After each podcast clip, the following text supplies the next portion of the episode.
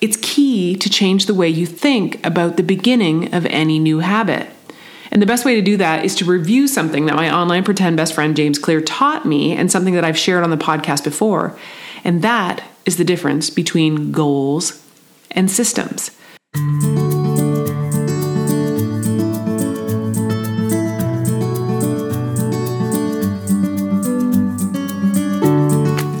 Welcome to The Improvement Project, a podcast about being a better human through good habits, challenging yourself, learning from a wide range of experts, and celebrating all of the little wins along the way. I'm Dr. Peggy Malone, a healthcare provider and human being trying my best to be better and encouraging others to do the same. I'm in London, Ontario, Canada. After 19 years of working with patients to help them take on better habits for health and wellness, as well as a year of personal monthly habit challenges, I've learned how our daily choices impact and ultimately create our lives. So I'm getting intentional about my habits and routines, and I'm hoping to inspire you to become more disciplined, more consistent, happier, healthier, more productive, and overall your own best self. Today's episode is episode 163 of the Improvement Project podcast, and today I want to talk about the start of a new habit. I know that if you're listening to this, you have at some point thought about or tried to create better habits for yourself. So let's geek out for a minute and go back to grade 9 science, where we learned about Newton's first law of motion. The gist of this law of physics is that unless acted on by an outside force, an object at rest tends to stay at rest, and an object in motion tends to stay in motion. It's called inertia. So I think about a person starting a new habit as an object at rest.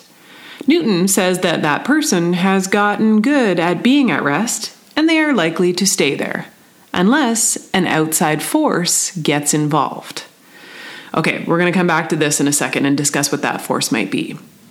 In contrast, someone who has a habit locked in and they don't have to think about it too much because it's just a part of who they are they are an object in motion, and they'll tend to stay that way, according to Newton, unless acted on by an outside force. So, once people get good at a habit, inertia keeps them going. It's locked in and it's a part of who they are, and they don't have to think about it. They just keep moving. I'll call this habit inertia. Now, there's quite a gap between starting day one with a habit and getting to habit inertia. I said before that if you are an object at rest and you want to get moving into a new habit, an outside force of some kind has to get involved. If we extend this metaphor a little more, let's call that outside force a desire or a motivation to change. You want to get going, but you need a little push. Most people at this point will create a goal in their mind of what they want that they don't currently have, and that is enough of a push to get them moving. Now, here's the hard part most people have come this far. They muster enough motivation to do a habit for a few days or maybe a few weeks, but then it inevitably falls off. So they put some effort into getting the object moving, but that object really wants to stay at rest. And it seems like Newton, with his wily ways, is conspiring with your lizard brain to keep you in the same spot. We've talked about in the, this in the past. Your lizard brain is the oldest part of your brain that only knows the language of safety and reward, and it doesn't like change. So it will fool you into thinking your same old thoughts and just doing what you've always done, and then you'll be likely to stay pretty much stuck in the same place. Does this sound familiar to you? So, what's the answer to get past this stuckness and to get moving and enjoy the habit inertia that I mentioned earlier? There are a few things that I think are relevant to solving this puzzle, but let's start with ice. What? Why am I bringing up ice? Okay, so as usual, I want to share a passage from my online pretend best friend James Clear's book, uh, the Atomic Habits book, where he talks about the, what progress is really like. And this passage includes ice. Here's what it says Imagine you have an ice cube sitting on the table in front of you. The room is cold and you can see your breath. It is currently 25 degrees, and that's about minus 4 Celsius for those of you who speak metric. Ever so slowly, the room begins to heat up 26 degrees, 27, 28 degrees. Now we're at about minus 2 Celsius. The ice cube is still on the table in front of you. 29 degrees, 30 degrees, 31 degrees, and that's about minus 0.5. in Celsius. But still, nothing has happened. Then, 32 degrees, or 0 degrees Celsius. The ice begins to melt. A 1 degree shift, seemingly no different from the temperature increases before it, has unlocked a huge change. Breakthrough moments are often the result of many previous actions which build up the potential required to unleash a major change. Habits often appear to make no difference until you cross a critical threshold and unlock a new level of performance. In the early and middle stages of any quest, there is often a valley of disappointment. You expect to make progress in a linear fashion, and it's frustrating how ineffective changes can seem during the first days, weeks, and even months. It doesn't feel like you're going anywhere. This is one of the core reasons why it is so hard to build habits that last. People make a few small changes, fail to see a tangible result, and decide to stop. You might think, I've been running every day for a month, so why can't I see any change in my body? Once this kind of thinking takes over, and this is the kind of thinking that your lizard brain starts to indulge in, it's easy to let good habits fall by the wayside. But in order to make a meaningful difference, habits need to persist long enough to break through this plateau. Now, James Clear calls this the plateau of latent potential. If you find yourself struggling to build a good habit, or break a bad one, it's not because you have lost your ability to improve. It is often because you have not yet crossed this plateau of latent potential. Complaining about not achieving success despite working hard is like complaining about an ice cube not melting when you heat it from 25 to 31 degrees. Your work is not wasted, it's just being stored. All the action happens at 32 degrees or 0 degrees Celsius. So, the way that I look at this is that it's key to change the way you think about the beginning of any new habit. And the best way to do that is to review something that my online pretend best friend James Clear taught me and something that I've shared on the podcast before. And that is the difference between goals and systems. So we talked about this way back in eight, in episode 81 of the show, which you can go check out if you would like. I shared then, and I'll share again now, this lovely quote by James Clear that will get you into thinking about goals versus systems as you begin to take on a new habit. And here's what it is You do not rise to the level of your goals, you fall to the level of your systems. Your goal is the desired outcome, your system is the collection of daily habits that will get you there. This year, spend less time focusing on outcomes and more time focusing on the habits that precede the results.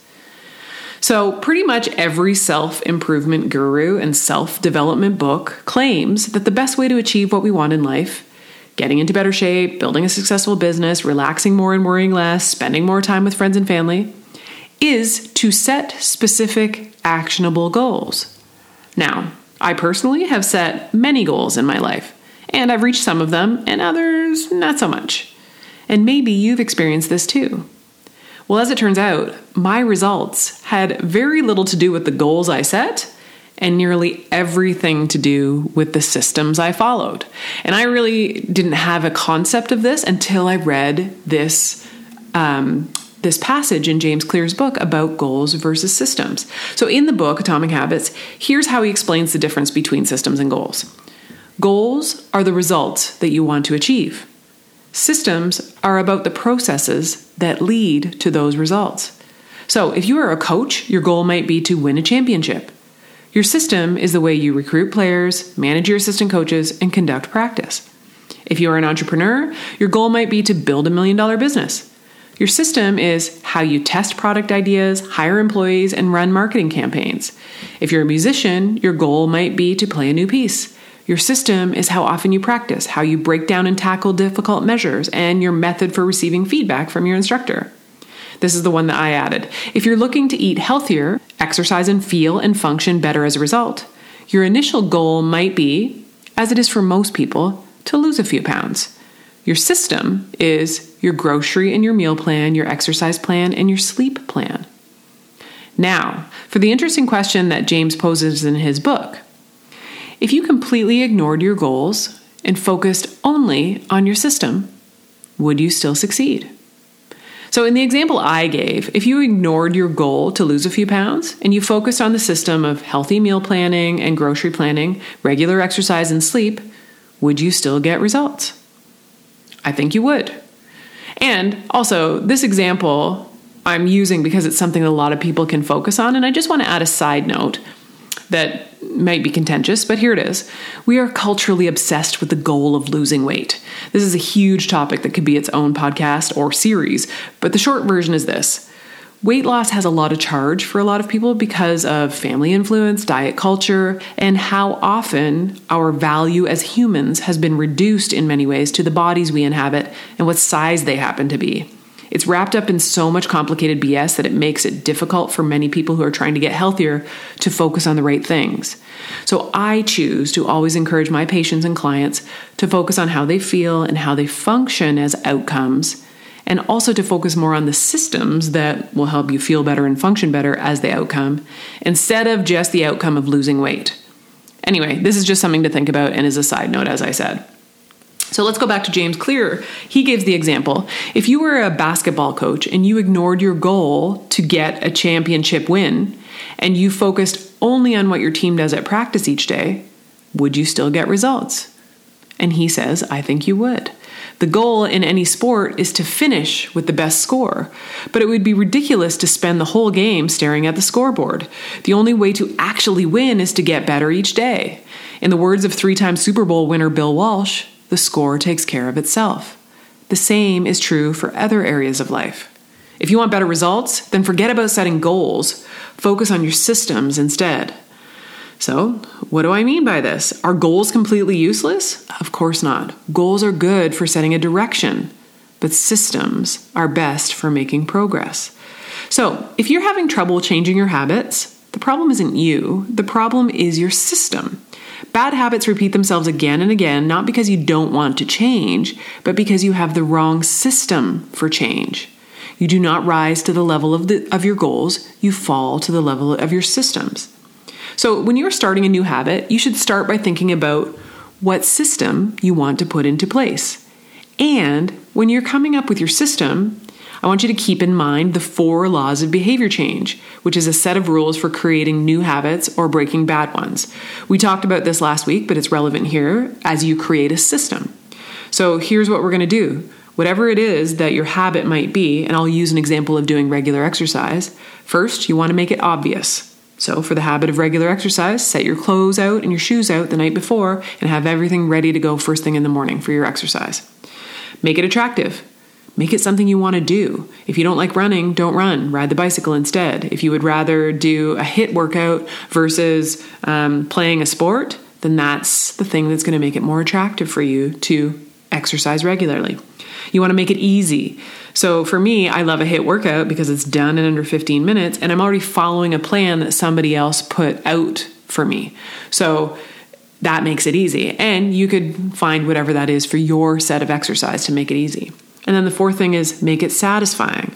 So for me, number one, when the exercise is done, I love it when it's done because I can check the box that I did it and you feel good because you've got endorphins running through your system. So again, make it obvious, make it attractive, make it easy, make it satisfying. You can use those four laws of behavior change when you start to think about what system can I put into place so that I will be more likely to engage in the habit that I want to do. I focus on that system and I focus less on the goal.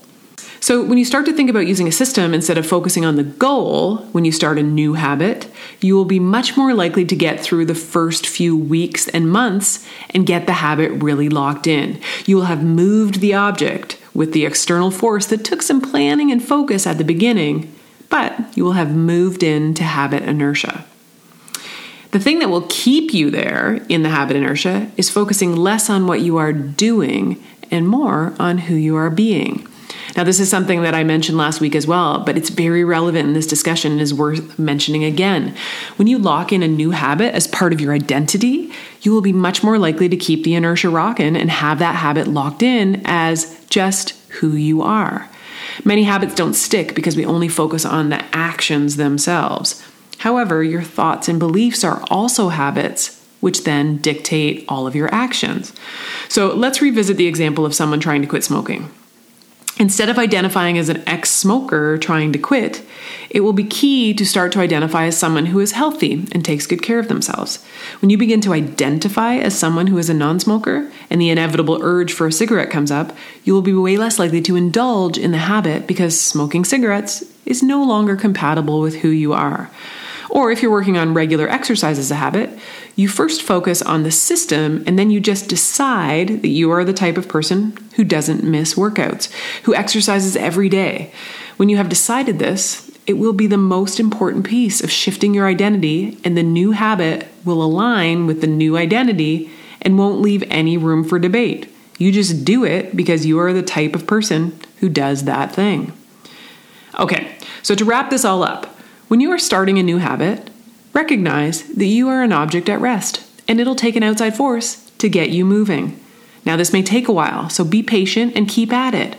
Remember that all the work you put in at the beginning will eventually pay off, even if it doesn't feel like much is happening as you implement changes to your world to get the habit locked in.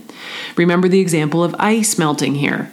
All the hard work from 25 to 31 degrees is still relevant even though the magic doesn't happen until 32 degrees. Also, remember that once you get yourself moving by pure willpower or desire for change, focus on systems rather than a goal for a certain outcome. The goal will show up regardless if you focus on the system. And last, remember that doing the habit is important for sure, but it's less important than who you are being. It's less important than deciding to shift your identity into being the type of person who has the new habit locked in and it becomes non negotiable. Then you are an object in motion, and that inertia will carry you to great things. And that's it for this episode of the Improvement Project. What new habit are you going to add to your world as you test out some of the strategies that I shared today? Let me know. For questions or comments, send an email to the Improvement Project at drpeggymalone.com.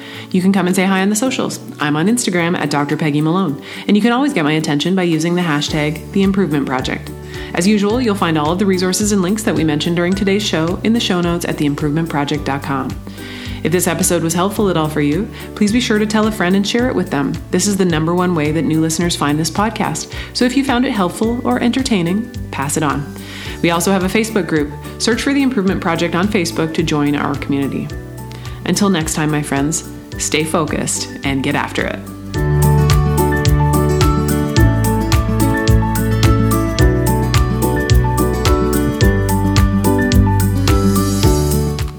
Before you go, I just want to share something that may be just what you are looking for to help you get on track with your habits and routines. Most busy women know that they should be doing something different to lock in good habits and routines to take care of themselves. They know that they should get consistent with their healthy habits and self care. They know they should eat better, drink more water, move their bodies more, and manage their stress better. They know that they would feel better if they created a calm home and working environment, surrounded themselves with people who support their big dreams and goals, and tuned in to being grateful for it all every day. Despite knowing this, they often just don't do anything about it. They just keep doing what they have been doing. How about you? Are you ready to get some help and get your good, healthy habits on track by finally doing something about it? Well, I can help. If you've been part of my world for the long haul, you may remember that back in 2013, I worked with clients one on one in a coaching program to help them get consistent with their health and self care habits. This one on one coaching program helped people like you in making better choices for their habits and routines, as well as keeping them accountable to those new choices. And, as you might have already heard in the last couple of weeks, I'm bringing it back.